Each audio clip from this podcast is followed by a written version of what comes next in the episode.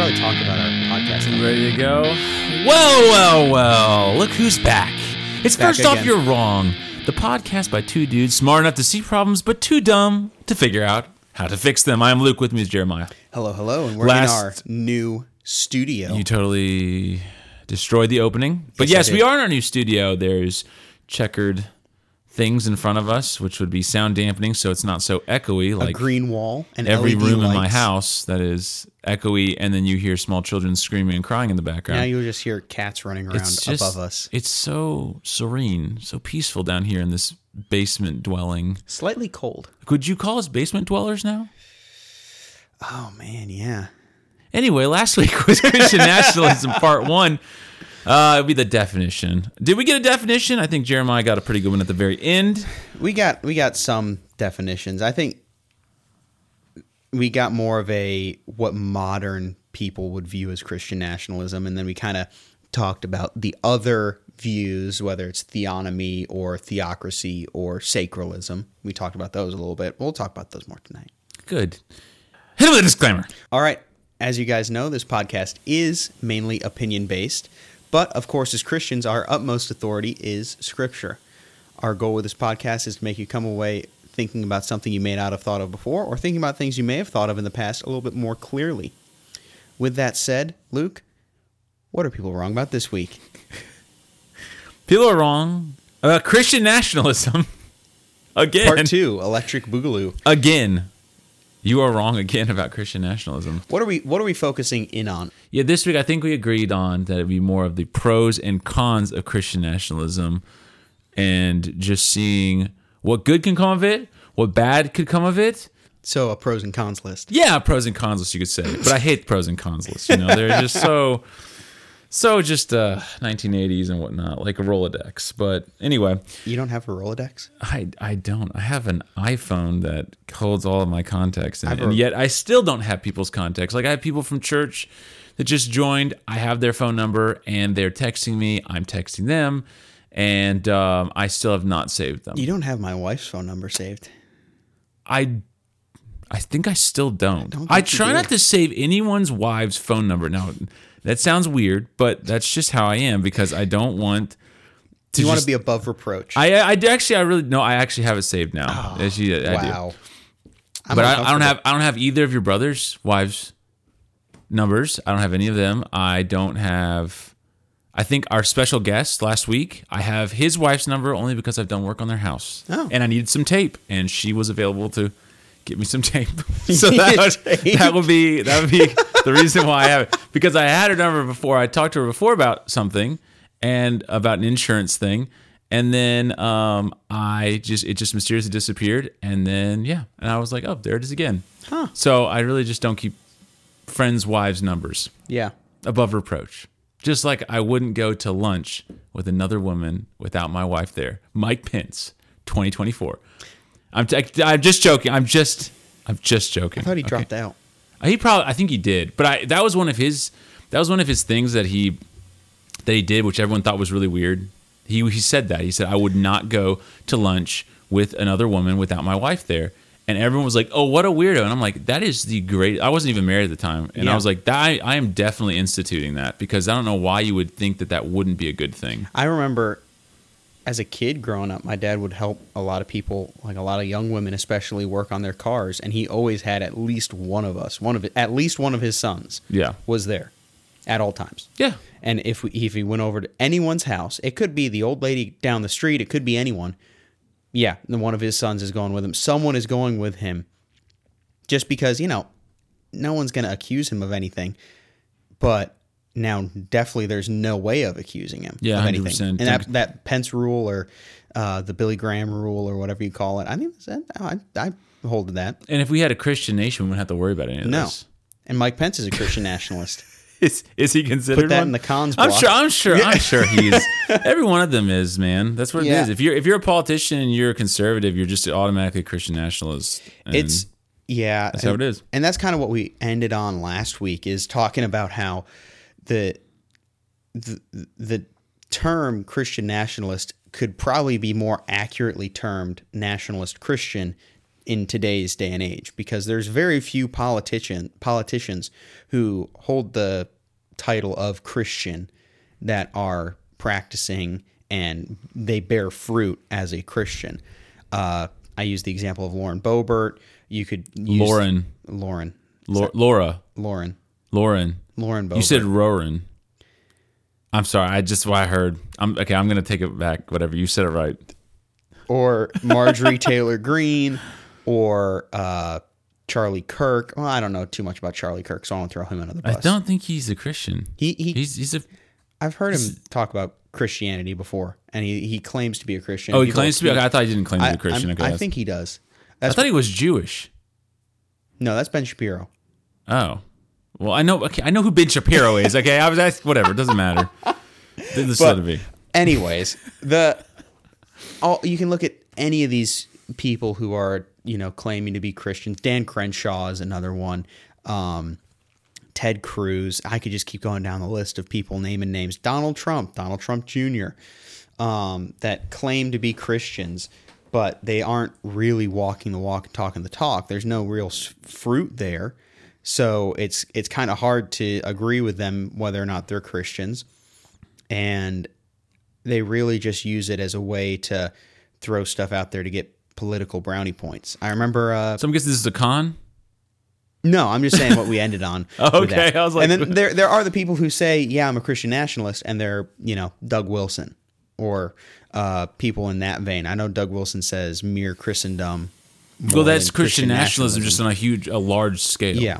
At least in his words, that's what I would assume it is, since he says that. And but th- what they would say, they actually do walk the walk and talk the talk of Christianity, and they're not using it as means to an end to get elected. In fact, a lot of people in that vein would probably struggle a lot to get elected into a public office because they are practicing Christians in a major way. I mean, I- can't imagine, you know, someone like uh, like Jeff Durbin, right? One of my favorite preachers. He uh, he does a lot with end abortion now, and he is consistent for calling out the pro uh, pro life lobby because they don't want pro life in the sense that they really should be. They say, oh, well, you know, yes, abortion is murder, it's wrong, but the mother is a victim and we need to, you know, we need to be gentle and we need to treat her with kids' glove because she's just as much a victim. Whereas he says, no, I'm an abolitionist and if you take part in abortion in any sense, you are guilty. And because of that, he has lost a lot of people on the pro choice on the pro not the pro choice on the pro pro life train.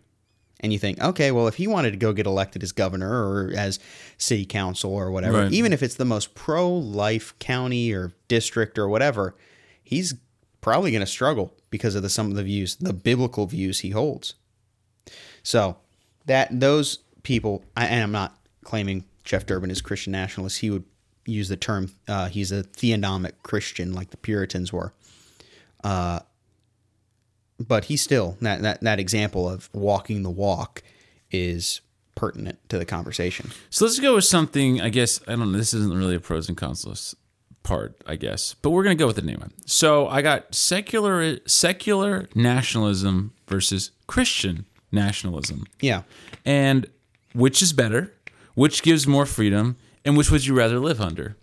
And you don't have to be short with this answer. I mean, you could be long with it. I mean, it doesn't matter. Whatever you want to do. You know, what? it's your it's your show. So with with secular nationalism, would you mean something like strict fascism, or would you mean No, I'm just talking about like someone. So we just love our country. It has nothing, no God. Not Okay. no no allegiance to any religion whatsoever. Um, it's founded by people that are a religious.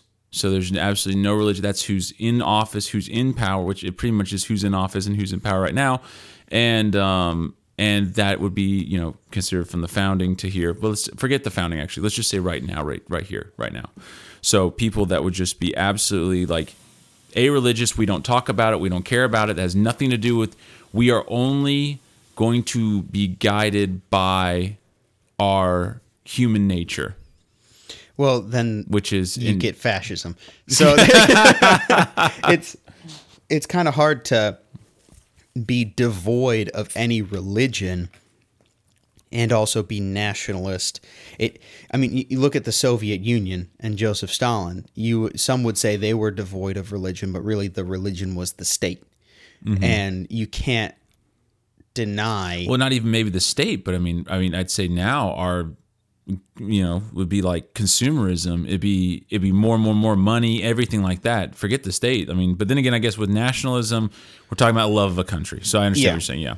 So, if you were to say, okay, our our love for the United States has nothing to do with religion. Mm-hmm.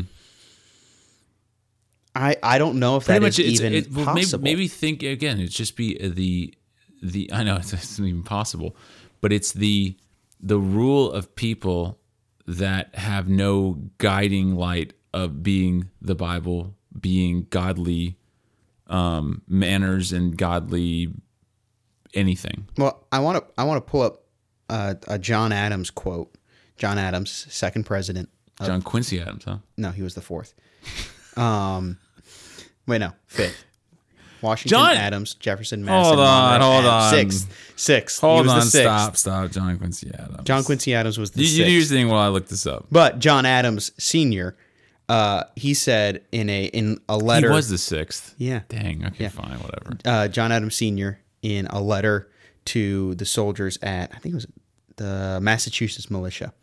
Um, he said, "Our Constitution was made only for a moral and religious people. It is wholly inadequate to the government of any other." And that's a much longer quote. I would encourage people to read because it it really keyholes exactly what I'm trying to get at here, which is that you can say, oh, well, the United States is a religious, it doesn't have a religion, m- separation of church and state. Uh, roads. The but John Adams specifically stated in 1798 the Constitution only works for a moral and religious people. And John Adams, being a Christian, meant it in one way. Uh, he didn't mean it as, well, you know, religious, eh, you know, I'm spiritual, not religious. He didn't mean it like that. He meant it like a Christian nation. He meant it as a moral Christian nation. So, pleading to John Adams' authority as one of the founding fathers and the second president of the United States, I would say that it is impossible to have a atheist national nationalist religion because some religion will take form in that nation. Okay, well, let's go with a government devoid of God. So that'd be the secular nationalism, and Christian nationalism, which is a government that is beholden to God. So, which would you rather have? Oh, I would I would much rather have a Christian For nation. us, would rather have Christian nationalism. But I think that's the problem with a lot of people when you look at the ones that hate Christian nationalism or try to dispel it at every turn and call us all racist. Okay, sorry, us. I'm not Well, necessarily. they, they would because because you're a Christian living in the United States, you're a Christian nationalist. Yeah, and congratulations. but I'm not white. No, you're not. right. So I got you last week. You You're- said that, and I was like, but me. No, you're you're two What- fifths. What out am of I supposed? three. that is not true. No, not two fifths. Two point five. Yeah, I was like two fifths out of three. No. That doesn't make any sense. Does not make any sense. What? Where's that math? This is about as good as me saying John Quincy Adams was the second president. Anyway, but it, it's so that's this was a point that one of my cousins brought up, which I talked about last week. He was like, you know, people talk about, well, you know, Christians have persecuted each other. Christians have, you know, or you you talked about Christians persecuting each other last week. Presbyterians versus uh, Baptists. The story about um, what's his name in the well with uh, Martin Luther. Oh, Yeah, it's a fine. me We- yeah, we, we got we got the story though. We remember it from last week. Um, it, but my cousin's point in all of this, when he was asking me these questions, was he said, you know, we talk about Fritz Erbe. Fritz Erbe. Okay, so we were we talk about like we we wouldn't want if if you have Christians and it was a Christian nation and we were they were completely in charge, then they would start persecuting other religions because Christianity is our religion. That is what our country will be based around, and and that's the principles we're going to stick to.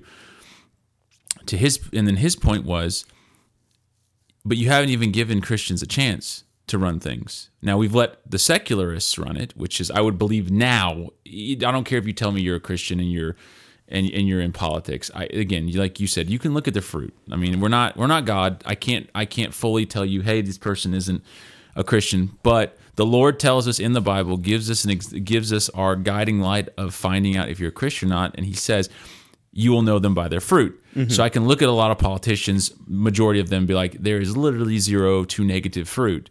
Um, I don't know what a negative fruit looks like, but you know you can probably withered imagine trees. Yeah, worse than withered trees. Anyway, like a bobcat ripping it out after it's like completely destroyed the earth around it. Um, and he said, you know, we have never had like Christians running a, a nation and running it under the the flag of Christianity has never occurred um, fully to whatever extent Christian nationalism wants. So sitting here and everyone going, well, the Christians would start persecuting the Muslims and they start persecuting uh, the cat. Like if it was Protestant, which would which is what we'd want, it would be they would start you know persecuting the Catholics, and then they would also start persecuting Hindus and everyone else, and then the people that are agnostic or atheists they'd be persecuted as well. But it's like, but we have never been given this opportunity to do this. So why are we just assuming automatically that a Christian nation would just automatically start doing that? To him, I said, because we're human. Mm-hmm.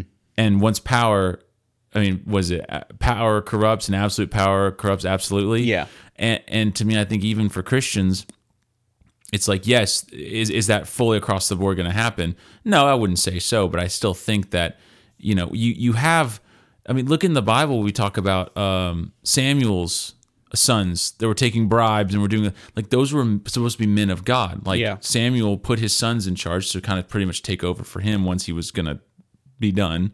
And they started not living like Samuel. They started taking bribes. And then, of course, the elders came and said, Hey, look, we want a king now because we, of course, there, there's more to it than just that. But I'm saying it, eh, Christians don't necessarily are going to stick to being godly people when power comes along. We've seen it before with Christians. Yeah. Where it's not maybe they're not lost from it, but they for a time they go through the valley and they're just sitting in there wallowing in their sin because they can't get back out. And I don't mean that's a possibility if you were just to give complete reign of our nation over to Christianity. Well, again, I want to go back to the historical example we have in the United States of the, the probably the closest to Christian nationalism that there has been, which is the the grandfathering in of members of churches. Like you had to be a member of a church in order to hold public office. Right. And many places allowed grandfathering in people have heard that term. That means because, you know, someone in my family was a member of this church, then I am able to become a member of this church, even though I've not shown any, uh, I've not followed in believers' baptism. I have not been baptized in this church as an infant for some churches, or I have not, I'm not a member of this church. I'm not in good standing, but technically I am a member of this church because my grandfather was, right? And they allowed that sometimes for a price, sometimes just out of generosity because they wanted to have a Christian lineage going forth with these families. So, grandfather was a member, dad technically was a member, grandson was technically a member, even if they never attended the church. So, with all that, you can look at the effects of what happened to the churches before the revolution, pre uh, pre revolution America. You had a lot of churches that were straying away from the gospel. You had a lot of churches that were not teaching sound theology. And you had a lot of these people who were holding office that they were only able to get it because they were fake members of a church. And then you had the Great Awakening come through, and George Whitefield and people, uh, Jonathan Edwards, were able to dispel with a lot of that um, teaching and a lot of that ideal idea. So after that happened, they moved from okay, you have to be a member of a church to hold office. post Revolutionary War, post all this. Okay, now we're not going to do the member of a church. They were also looking at when they wrote, when the founding fathers wrote the Constitution, and they were talking about the separation of church and state. They were not saying that you can't have ten comm- the Ten Commandments in a courthouse. They were looking at the religiosity of Britain and saying, okay, in Britain, in or yeah, I guess it would be called Britain, England, whatever you want to say. I don't know. I don't care about the royal family. Um, England, sure. in England, the the king or the queen are the representatives and the uh, the religious head of the Church of England, right? So with that, you have a ruler who is also the head of the religion on earth. So now you have a pope and a king in one.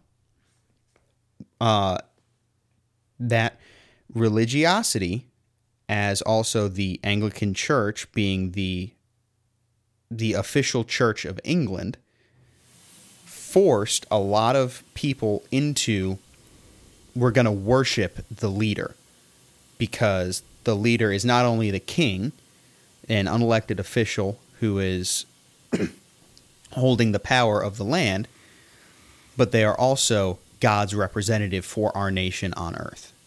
So now we have to follow them because they're the person of God. They're the they're God's leader that God has appointed on on earth. The the colonies and the founding fathers wanted to avoid that possibility. So they said we will not institute a church. However, you can still hold office and be a Christian. You can still hold office and espouse your beliefs.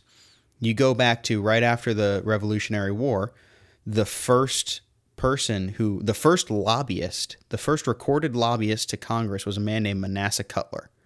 He was a, I read a, a whole book about him and his children and the people that did what I'm about to say. But he was the first lobbyist in American history. He was a Puritan preacher. He had a doctorate in divinity, a doctorate in biology, a doctorate in botany, a doctorate in medicine, and a doctorate in something else, maybe literature. So, five doctorates. And he, as a Puritan, was radically opposed to slavery. So he went to wa- to the to Congress when they had just bought the Northwest Territory, the Ohio Purchase, um, and they and he lobbied Congress to say, "Hey, you just bought this. I will go and I will have all these people go and settle it. We'll do it. Let's, you know, I got the people. We're we're funded. Let's go. We're going to go settle this territory. However, we're only going to do it if you write that the Northwest Territory will never contain slaves and that they will always be free states." And he was able to lobby Congress into making that section of the country a immediately and in perpetuity free state. Those states that were then established. Right. So you have religious people as a history espousing their religious beliefs. You any any abolitionist from back in then, the William Wilberforce in England was a Christian religious man who, because of his because of his Christian views, was able to ban slavery throughout the British Empire. Then that transfers over to the U.S. with Puritans lobbying against slavery, Christians lobbying against slavery, the abolitionist movement in the U.S., the Underground Railroad. All that stuff was brought about from Christian men and women standing in the government and opposed to the government in some cases. So long story short, the effects of Christians in a nation is, I would say, always a good thing. If you have solid Christians who are pursuing righteousness in a nation, that is good. But that's the problem though. Not the not the solid Christians, but everyone would point to the politicians that we named at the beginning, they point to them and go, "Well, see, that's what Christians are, and that's what they believe, and that's what they mm-hmm. do, and that's, and you know, and and the, the actions they do. Well, look at that Christian; they did that, and it's then it leaves people like us sitting here going, that's has not that none of us. I mean, not none of us are like that. No, we all sin. Mm-hmm. For all of sin and fall short of the glory of God. Romans three twenty three. You're welcome, Awana. Anyway, but they look at those people that are like propping themselves up as like, you know, I'm Christian, I'm Christian, I'm Christian. And then they go do things like Lauren, Lauren, whatever her freaking name is, dude. I cannot say Bobert. it. It's- Bobert. I want to say It's Brobert. two syllables. Okay, Bo Burt did. you go. You have the things like what John McCain did, like with all of his like the the war, the ongoing wars forever and ever and ever, and you can go and you can find all the evil these people do, and it's like their hearts are not giving forth fruit. That is what a Christian should be giving forth. But the world looks at them and says, "These people are our examples of Christianity, and I don't like it." And that's that's why I brought up the pre-colonial government positions that you had to be a member of a church to, to hold. Because with that, you have to understand that that as a history lesson is important to know. The just because someone is a member of a church doesn't mean that they're a moral person. Doesn't mean that they are even a Christian because they are a member of a church. And using Christian nationalism and saying, yeah, it would be great if all of our politicians were Christian, if all of them just were members of churches and they were all getting the word every single Sunday. Yeah, that in theory is a good idea, but in practice, all that does is opening up the grandfathering into churches again and allowing people to fake Christianity for political gain. Now you have some Christian nationalists, which would be like pretty much Doug Wilson. Sorry, my mechanic just texted me. He listens to the show, by the way. He thanks us all the time for it. You're welcome. Anyway, so I, uh, thank you, mechanic. there's a like with Doug Wilson and I guess the people around him, they don't want a state church, right? That's a mm-hmm. big thing also about Christian nationalism is that they're like, I don't want a state church, or people are like, well, they're going to form this state church and it's going to rule over all of us in, I suppose, sort of a Catholic-y way. Yeah, I mean, you think that how many there's many countries where Catholicism is the the established religion, Right. And the Anglican Church, I already brought that up.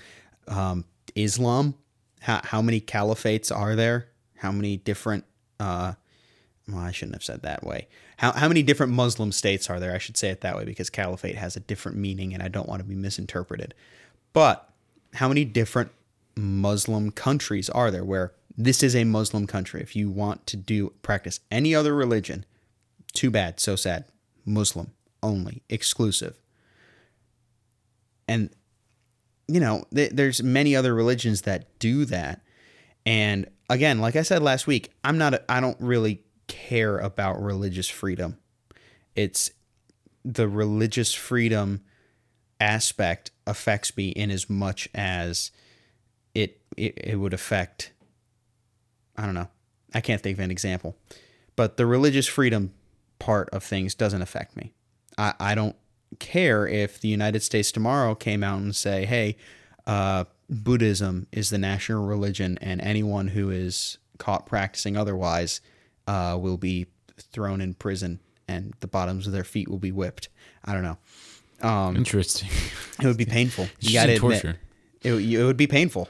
Uh, I'm not saying it wouldn't be. I just wouldn't have thought of that as the first form of Your torture that the Buddhists would But- do to us. I don't know. Yeah, the, the, I don't. I don't know. I just picked a random religion out of a hat. If Buddhism is the national religion of the U.S. and you'll be locked in prison for practicing otherwise, I'll be practicing it, otherwise. it wouldn't matter to us It wouldn't because because the, we would just the government has no right to tell me what to practice religiously. No man has any right. So I so will then would follow you say God. so? So Christian nationalism would be let's let's go to what people would say.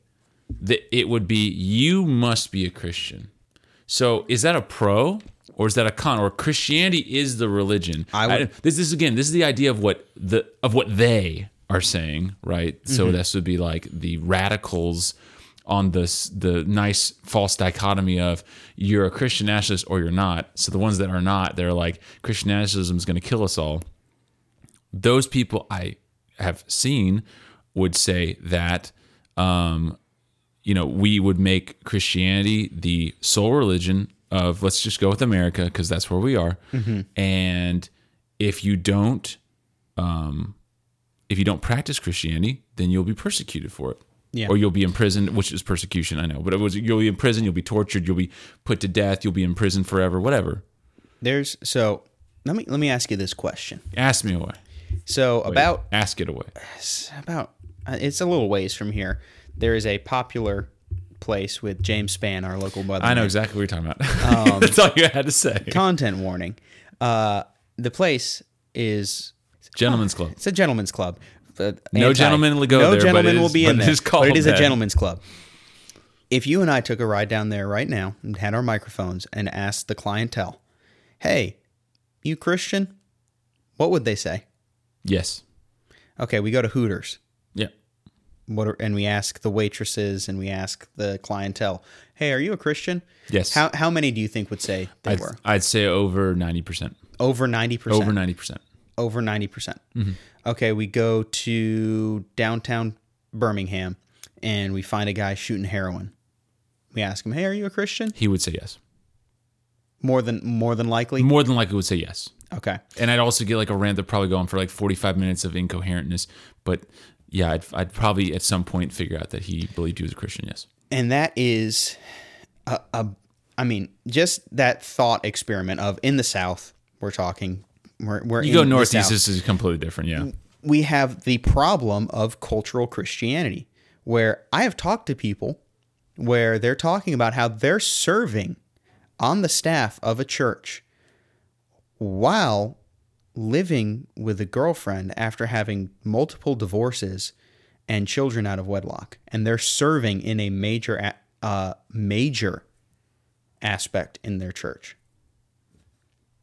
That is cultural Christianity, which is more of a threat to me than Christian nationalism. When people are just, yeah, I'm a I'm a Christian because you know I go to church on Sundays and everyone around me goes to church and It usually goes with that, or oh yeah, I, was, I used to I go all the time. Yeah. was- uh, when I was a kid, I went all the time. what was it? I, I'm a CEO. Christmas and Easter. Christmas only. and Easter. Only. Yep. Yeah. a Catholic friend told Gotta me that, and I can never, I will never forget that. That was the funniest. Well, you know, and the funny thing is, everyone says that. Well, they always put that for Catholics, but it goes for so many other. It goes for no, everyone else. I, I mean, I I mean, my family's all from New York, upstate New York. Yeah. You know how many, you know how many Catholics are up there? Lots. Yo, yeah, everyone's Everyone? Catholic. Everyone's Yeah. Catholic. You go to Boston, everyone's Catholic. They just go when they need to do confession every But again, it's the cultural part of Yeah, it. Like that's that's the big problem is cultural Christianity dis- uproots and destroys Christianity because it gives people this false sense of security that I prayed a prayer when I was nine, I got my fire insurance, I'm gonna go down to Wesley's booby trap and have a great time. oh, I was thinking of the other one. Oh, does he do multiple? I thought it was the. I don't want to say it. It's so much. it's so much worse than that. But There it's are- the- if you're not from uh, m- middle Alabama, middle. That's right. You know the, the local Spann. weatherman James Spann uses the most random location places when a tornado comes to town. Everyone knows this is about two miles away from Wesley. Yeah, he'll like. I knew I got to hunker down if it gets close to X, Y, or Z. And so, it's but true though. Anyway, So with so with that with that thought process you're going with the the the idea of them saying, well, the entire country would have to be Christian and we persecute. It would be that you could never really you would just you would never really know who's Christian, or that it's just what would what would be your argument with that then? you, it would have to be. It would be so much more difficult if. I mean, it is so much more difficult right now. Yeah, I'll go and every. uh, You know, I'm not extraordinarily faithful with it, but I'll, I will go occasionally to a college campus to UAB, and I'll walk around and ask people. You know, just witness to them. And there have been multiple times where I'm having to convince someone that they're not a Christian. And that sounds terrible, but it it's what you have to do nowadays with a lot of witnessing because so many people are just absolutely radically deceived about what Christianity is and what they have to do. They think, yeah, uh, you know, I'll be fine. I, you know, I, I'm genuine. I'm generally a good person. You know, I, I think, you know, at the end of my life, God's going to weigh the scales and whichever one comes out, you know, and if my good deeds outweigh my bad deeds, then that'll be good. That was, I, you know, I hear that from people who I grew hear up that in all the time. Yeah. and it's not it, it it's so and but you ask them, "Are you a Christian?" They say yes immediately. It's not even a thought for them. So you're having to just initiate the conversation by saying you are not a Christian without saying it like that because then they would just tune you out. But you have to tell them, you have to convince them that they're not a Christian before you can actually give them the gospel. Because if you give them the gospel, then they're going to say, "Yeah, I believe that." But you have to go in and do the um, the Living Waters Ray Comfort thing, where you just ask them, you know, "Are you a good person?" Yeah, yeah, I'm a good person. Okay, have you ever lied? Okay, well, what does that make you? A liar. Okay, have you ever stolen a nickel out of your grandma's purse? Yeah. What does that make you? A thief. Okay, have you ever hated anyone? Jesus said that makes you a murderer. You have to do that because they don't, people don't understand that just because they grew up in church and prayed a prayer once, that they're not Christians. But once saved, always saved. Come on. Don't. Dude, this, I'm telling you, like that phrase based on like what you just said, like that is it, it grinds my gears to the point where like my brain just shuts down. Well, and that's that, you know, and you got to be careful too because some people will get certain aspects of sound doctrine like once saved always saved and just twist it to mean whatever they want to make it mean like Right. I, I prayed a prayer once and now i'm saved Or better yet, my kids prayed the prayer, and therefore I know that they've completely left the faith. They sit there, they blaspheme God, they hate God, even though He doesn't exist in their worlds, which is even more asinine and more confusing. But yet they're still saved, and they're going to be in heaven with me, sir. They're not. Go repent and have your. Ha, it is very. It's actually very very close to me. Like it's it's extremely close. And the people, li- some of them, I think some of them actually listen to this, and um, and, and that's what it frustrates me with this man that he would think this. And um, again, I'm sorry, this is way off topic, but I'm sorry, you got me on a tangent with that. Okay, so so Christianity can't be can't be I, mandated. I don't Is think, that is that I the don't point? think the mandate of a mandate of Christianity would be beneficial for Christianity. but do you think it couldn't happen? I think it could happen. Like, I- but that's the Christian nation. They say that if we do Christian nationalism, that was what would happen. So, is it a possibility? No, I think- because I the think- problem is, like you said, cultural Christianity would say, well, I mean, the South, then everyone's okay. Well, let They're not going to have to be worried about this. Let me let me clarify. Okay. If tomorrow we wake up and Senator Mike Johnson or Speaker of the House Mike Johnson, Yeah, He's not a senator. yeah, uh, Idiot. I'm sorry. I, I literally. That's do for John not- Quincy I do not watch the news. I don't have the ability to I watch, watch the news. TikTok, all right? Yes, TikTok, our chief source of Chinese The bastion of truth. Um, but the so he he comes out tomorrow, and him and Biden have reached an agreement to where Christianity is the national religion of the United States, and everyone is now Christian because they're uh, U.S. citizens. Okay, that is what I'm saying would be wrong, and it's incentivizing. Uh, you know, oh well, if you want to get promoted at work, you better be a Christian. if you don't want If to you- die tomorrow, Yeah. go to prison, you better be a Christian. yeah, that is what I'm saying would be wrong. However, do I pray for national repentance? Do I pray that God gives the United States no choice but to turn to Him in repentance? Absolutely. also going with your with your line of thought here um, with saying that the nation is christian i know there's a little bit of difference and by a little bit there's a lot of difference because christianity has god christ holy spirit that are all working within christians to strengthen us to abide in us to make it where we can stand tests and trials but look at when rome right when they persecuted christians what happened the christians continued to christian. Now some fell off right? You know i've read all the books and stuff now. And by that i mean one book and i know things. Anyway so so but christians fell off um, but other christians that were true in nature of being an actual christian they stood firm. They were persecuted. They were killed. They were imprisoned. But the movement continued. Like christ's work did not stop because of persecution or because of because of of Rome saying whatever. Now my question with or my thing with that is I think that if you were to go and say and Biden and Johnson get up there tomorrow and say we're a Christian nation if you're not Christian you're going to be persecuted and you're going to be put in jail and you know whatever else. I think it it actually strengthens the resolve of the other side. Mm-hmm. Now again, It I'm, I'm saying them into now martyrs. now the power of Satan is quite powerful. I'm not saying it's more powerful than God, but Satan can harden a heart. Satan can do many things in in in your life and and absolutely just make everything great. apparently, quote unquote, great for worldly standards, um, or he can make your life absolutely horrible. And but he has control over you. He has lots of control, and so I think that that would actually it would almost help Satan or it would help Satan because it would help him be able to strengthen the resolve of those who are agnostic, those who are atheists, those who are uh, Hindu, Buddhist, uh, Muslim, any of those, where they're like, no, no, look, they're trying to persecute us. We need to all back, like stand together, and we can fight back, or we can. Now you have even more of a divide, as opposed to a nation in which we're quote unquote not really religious. We're not supposed to have a religion, and we don't. We have it already, where we where we fight and you know you know little bits in there but we're not having like we're not meeting up with the muslims down in, in downtown birmingham in the streets to fight over our differences. Like we're not doing that at this point. I mean is that going to happen in the future? Who knows? But that's not happening now. I think that with a christian nation them coming out and saying it hey that's what we are now. I think that that eh, we're not just saying it but then saying and if you're not that's a problem. I think that builds resolve and helps satan's side more than it helps christianity in general And yeah, I, I there's there's so many possible issues that it could open up with making America Christian. Just boom, overnight everyone in America now has to identify as Christian or else. That is not worth even having conversations about doing that.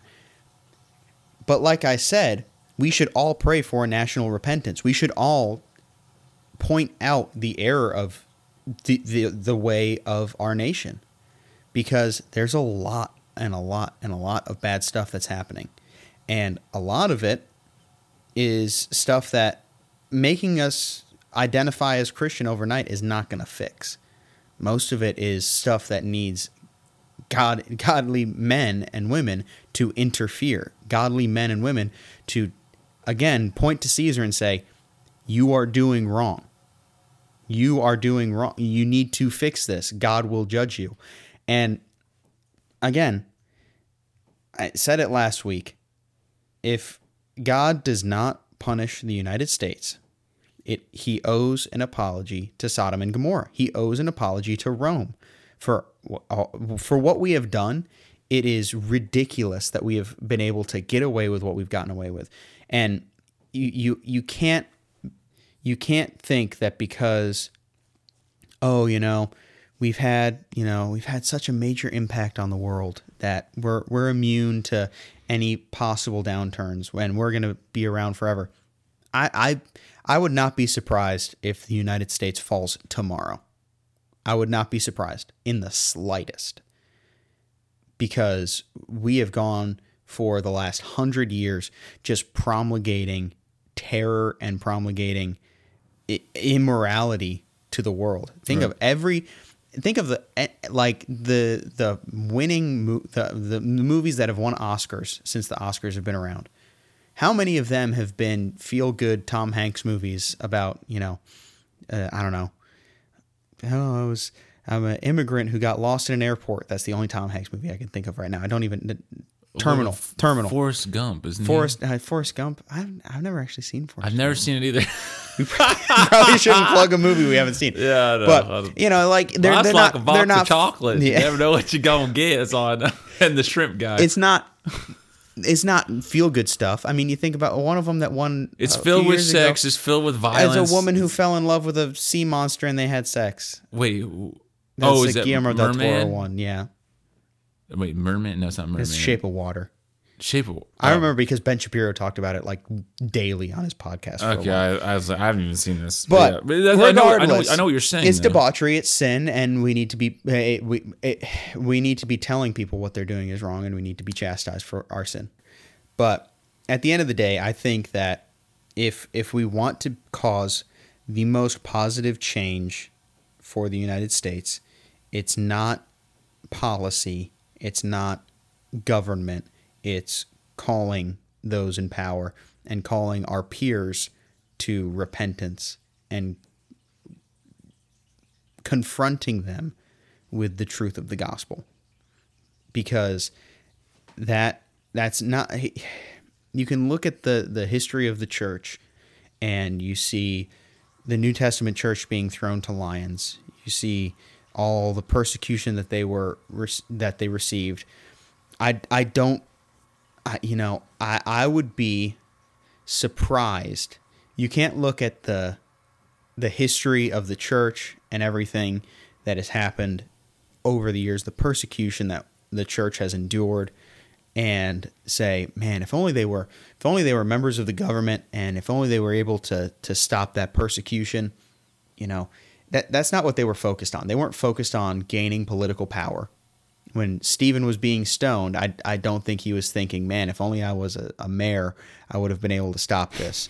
If only we had some people in Congress that could have put an end to these Jews throwing stones at me. He was preaching the gospel.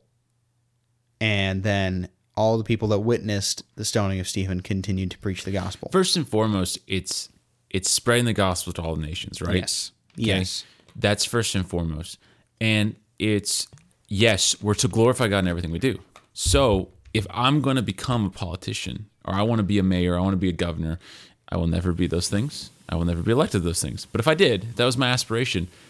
I should bring along with me the tenets of Christianity. I should bring along, I should be, act as a Christian in that office. I should glorify God daily in that office.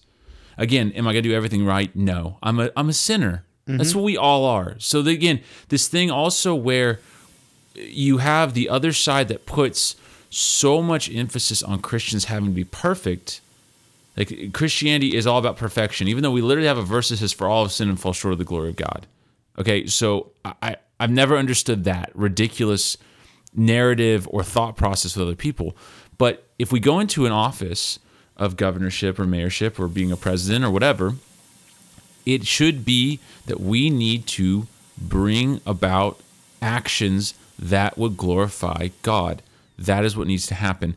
This thing in which we have to have a nation in which uh, the the religion is Christian, or or we, we you know is we're not going to persecute those that are because again I, I think that the real Christian nationalists are not going to sit here and persecute other religions. Um, but again, at some point, you know, that might be at the beginning, you're okay with that. But your son and your son's son and your son's son's son is are they going to really remember the the lessons of the beginning? No, of course not. I mean, look how our nation goes. I mean, we we moved from a from a tyrannical government in England, and look at us now. We're a tyrannical government in our own freaking country. We're a tyrannical government across the entire world. I mean, we go into everywhere and, and do whatever we want. We ruin governments. We do all kinds of ridiculous things, and and we do worse than what England was doing to us. So we've completely forgotten those lessons from 200 and whatever years ago. That's just how it is. And so sitting here and being like, well, if we if we bring in, you know, um, Christian values and, and, and we become a Christian nation, like this will it will it will be so good and whatever. I agree with you. I would love to have that. But it's an ideal and it's a fantasy because it's never going to stand the test of time because we're humans. Mm-hmm. If Christ is the one that's in charge, you're right. It would remain like that. It would be perfectly fine. You have a Christian nation because you have a perfect, absolute leader that is in charge of it, that in all ways is righteous and good. But when you start putting us up there, we are all like filthy rags. That's what we are. And we're going to continue to have that same nature and continue to do the, the terrible things that come along with it. And so after a period of time, you might have some good times with it, but you're going to have those issues where you're going to have a leader come in, like Samuel's sons, like mm-hmm. Eli's sons, Like Saul. like Saul. like- Saul Saul yeah. was the leader of a theocracy. yeah. Or- eh, Or, well, yeah. I mean, kind of. Essentially. He- Essentially, yeah. He he was I shouldn't say theocracy. Yeah. yeah. That has such a that's more specific. God, But he had Saul- a direct. He had a direct line to God, Yeah. Saul Saul and he was, to actually follow that. Saul was like by all accounts a, a the perfect specimen, right? Physically, he was head and shoulders above the rest. He was handsome, beautiful, beautiful man. Beautiful, beautiful boy. And then beyond that, he had all the knowledge of Judaism and of the of the law that you could have as a Jew.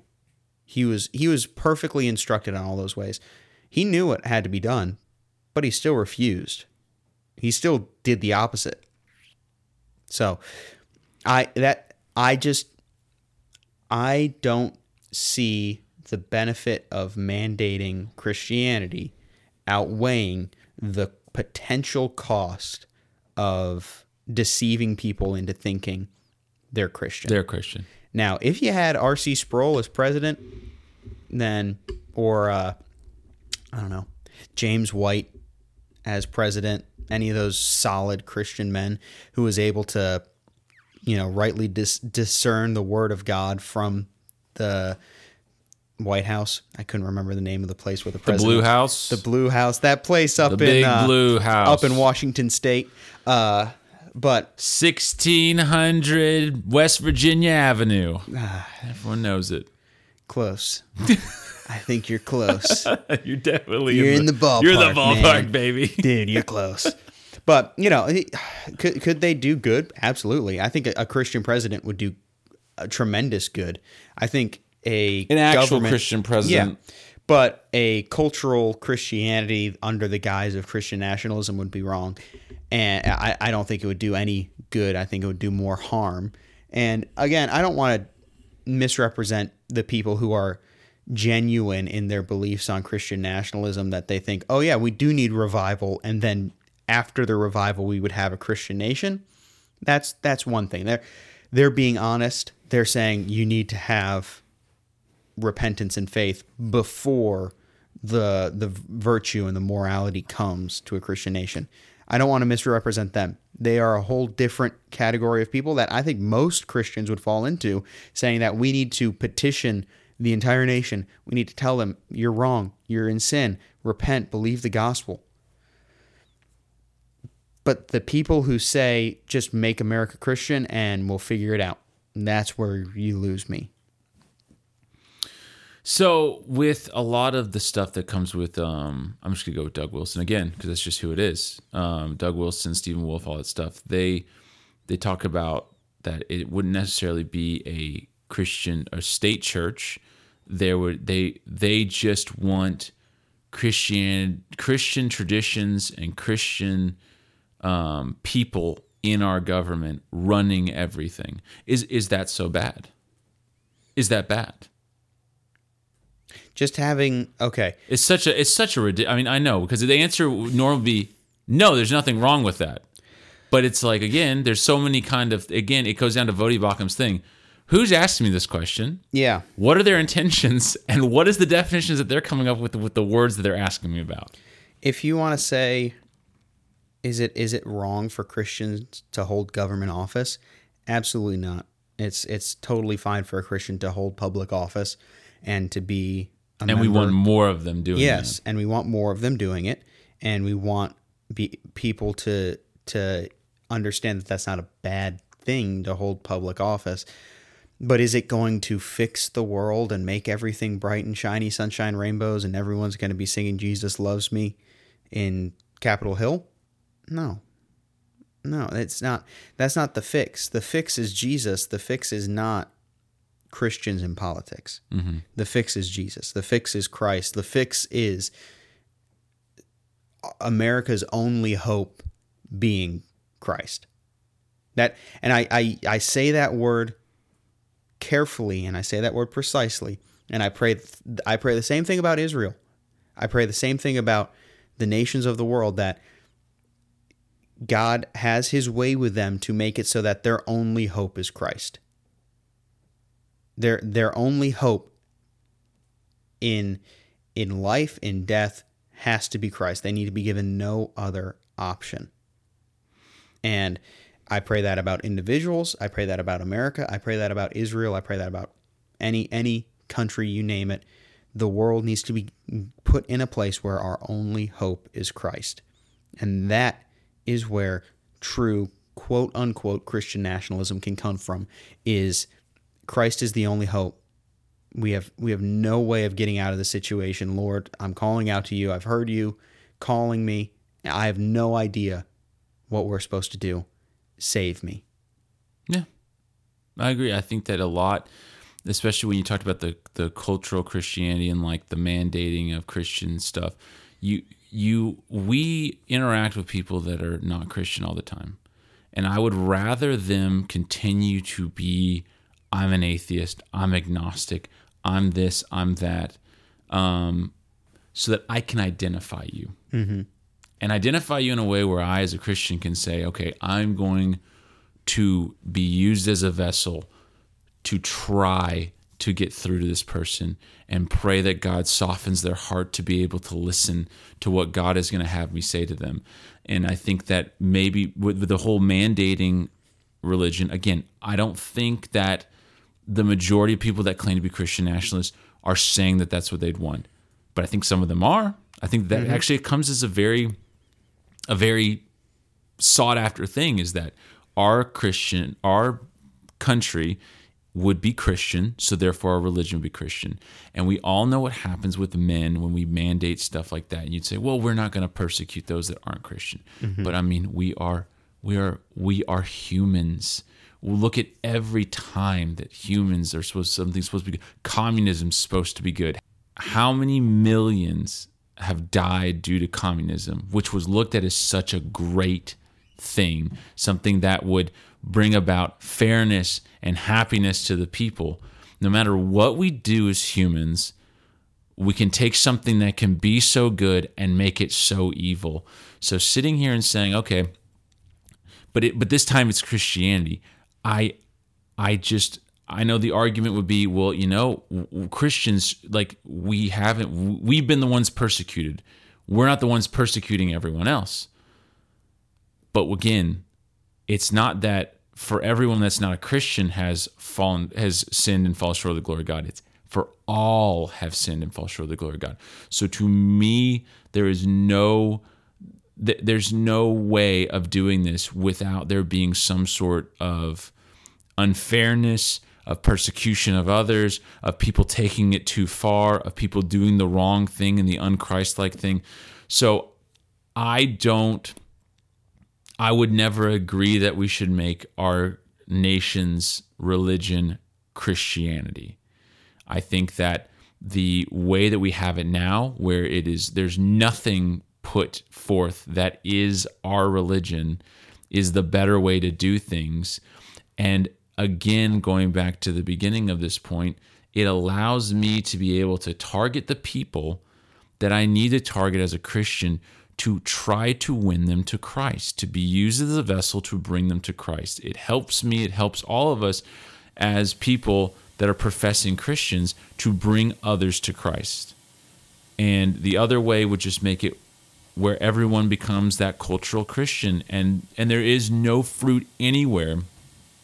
And I think that that would be worse in God's eyes than us having a nation us having a nation that's a Christian nation where our religion is Christian and everyone's now a cultural Christian just so they don't get persecuted.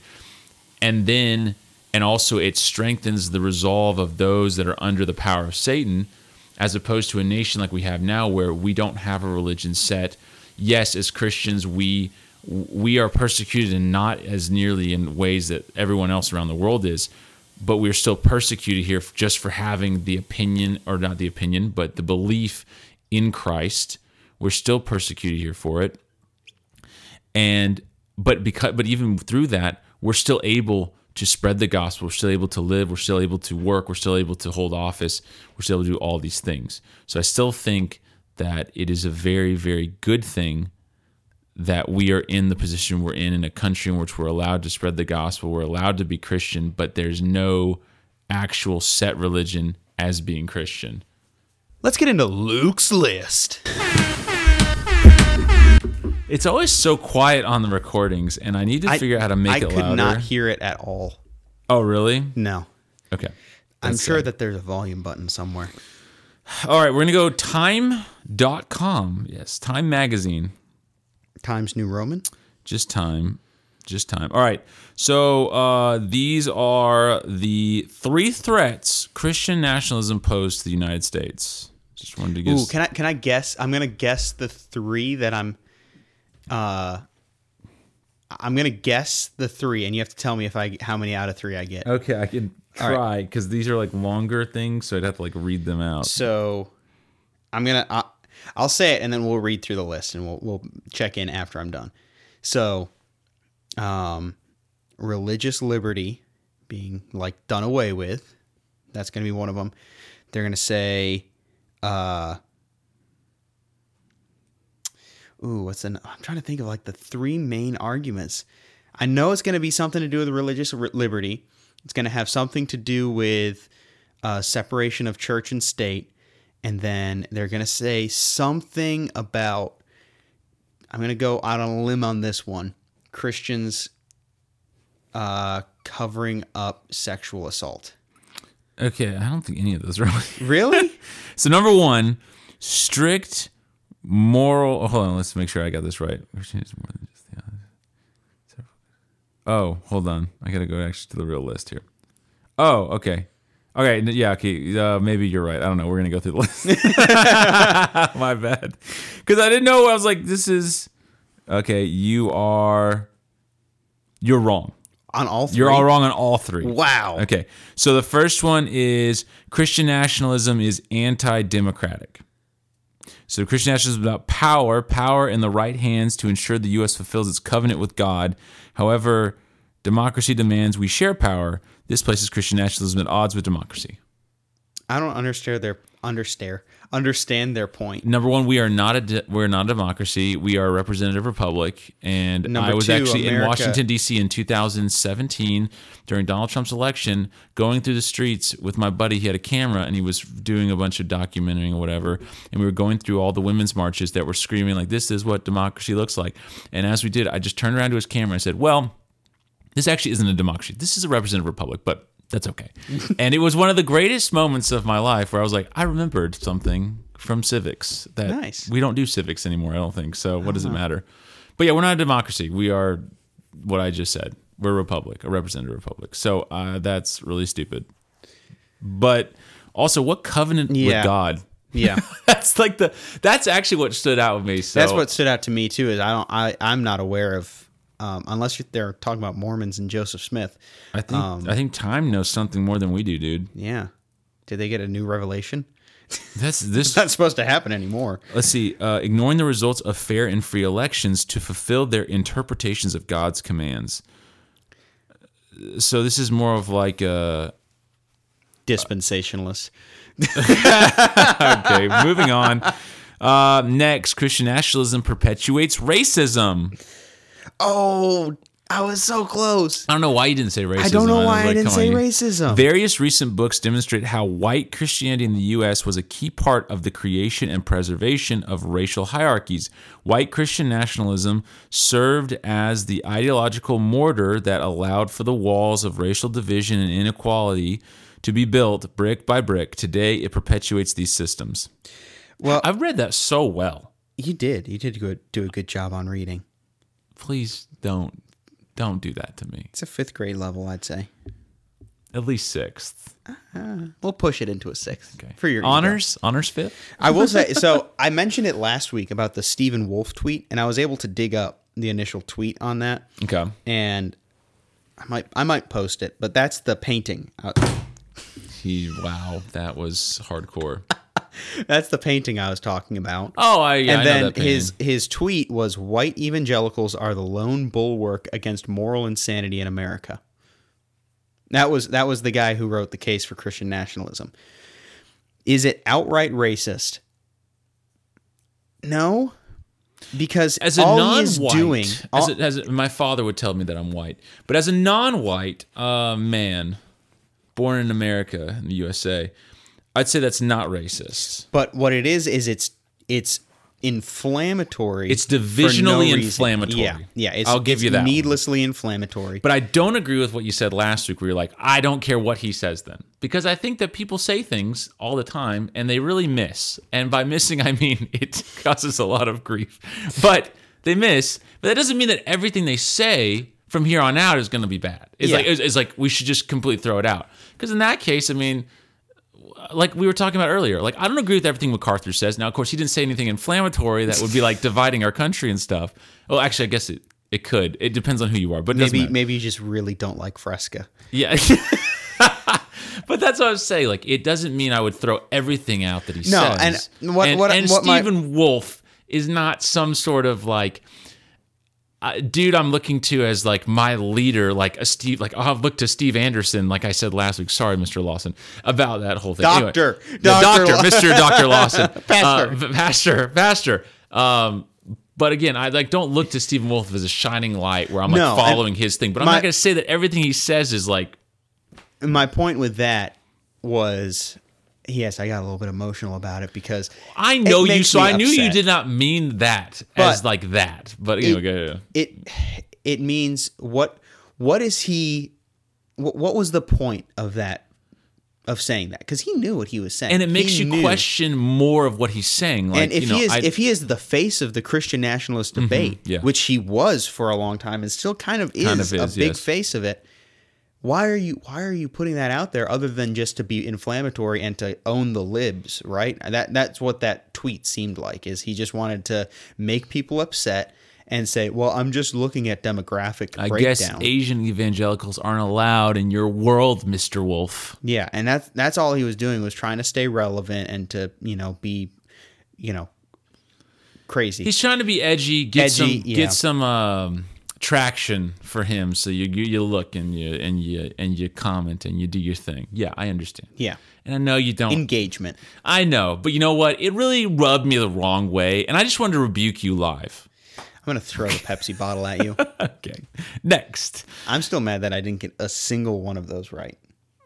It will. Here's the last one. Christian nationalism approves of political violence.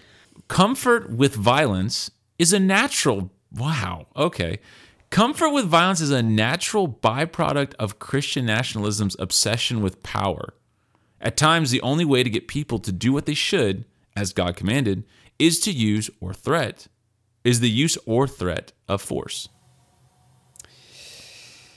And this goes on with the January 6th thing. I'm sorry, but I, I, I don't. Well, I don't. I, I get why the media propagates it, but a person with a brain, I don't understand why would think that January 6th is the perfect example of Christian nationalism. I think again, if you look at the false dichotomy that's made, which is like either you're a Christian nationalist or you're not, um, and by Christian nationalist I mean the most radical, wild out there person. Yeah, I could see them going to the to the Capitol and doing what happened on January 6th. Sure, um, I won't share any more thoughts past that. But anyway, I but just- but I'm but I'm saying that there's people in the middle that like what we're talking about that want a form, I guess, of Christian nationalism. Like we're not. I wouldn't say that you and I would just be like we don't want anything that they talk about or offer. There's things that we would want to see in our government, but we're not the ones going up there and you know going through Nancy Pelosi's office and wearing a Viking suit, taking It would be kind of cool to have one of those podiums. I'm not gonna lie, it would be cool to have a podium. I'm not gonna go steal one, but it would No. be cool to get one if someone could get me in contact with the podium guy. Um, I'm just gonna say, yes, there are people again who misconstrue the Bible and who take things and run with them without proper knowledge, and that's a warning that we have against Christian nationalism. Is we want people to be solid Christians and solid believers in Christ over political their political gain or political power or whatever they do. But I just kind of want to close with this thought Romans 13 let every person be subject to the governing authorities for there is no authority except from God and those that exist have been instituted by God. Therefore whoever resists the authorities resists what God has appointed and those who resist will incur judgment. yes, that's a great verse. But for for people who think violent revolution is the means to promulgate the gospel and to get people to believe in Christ, no. Romans Romans 13, 1 and 2. If only the founders of America had followed that. Oh well, That's a conversation for Anyway, a different time. Thank you so much for listening to this episode. First off, you're wrong about Christian nationalism, part two, the pros and cons list that never occurred. Just mostly us talking about it. So that's always nice, you know. We talked a lot about the cons. I feel like I think it was just mo- it was mostly cons, but I, then again, I, I, we're talking about a lot of stuff that has a lot of cons in it. I mean, Yeah. the, the good is there, and I think a lot of people can see the good, but you know, no one wants to talk about like the fact that we're still humans. Just because we're Christian doesn't make us perfect. yeah. And and we're acting like, oh well, I'd rather have Christians in charge. Well, what kind of Christians?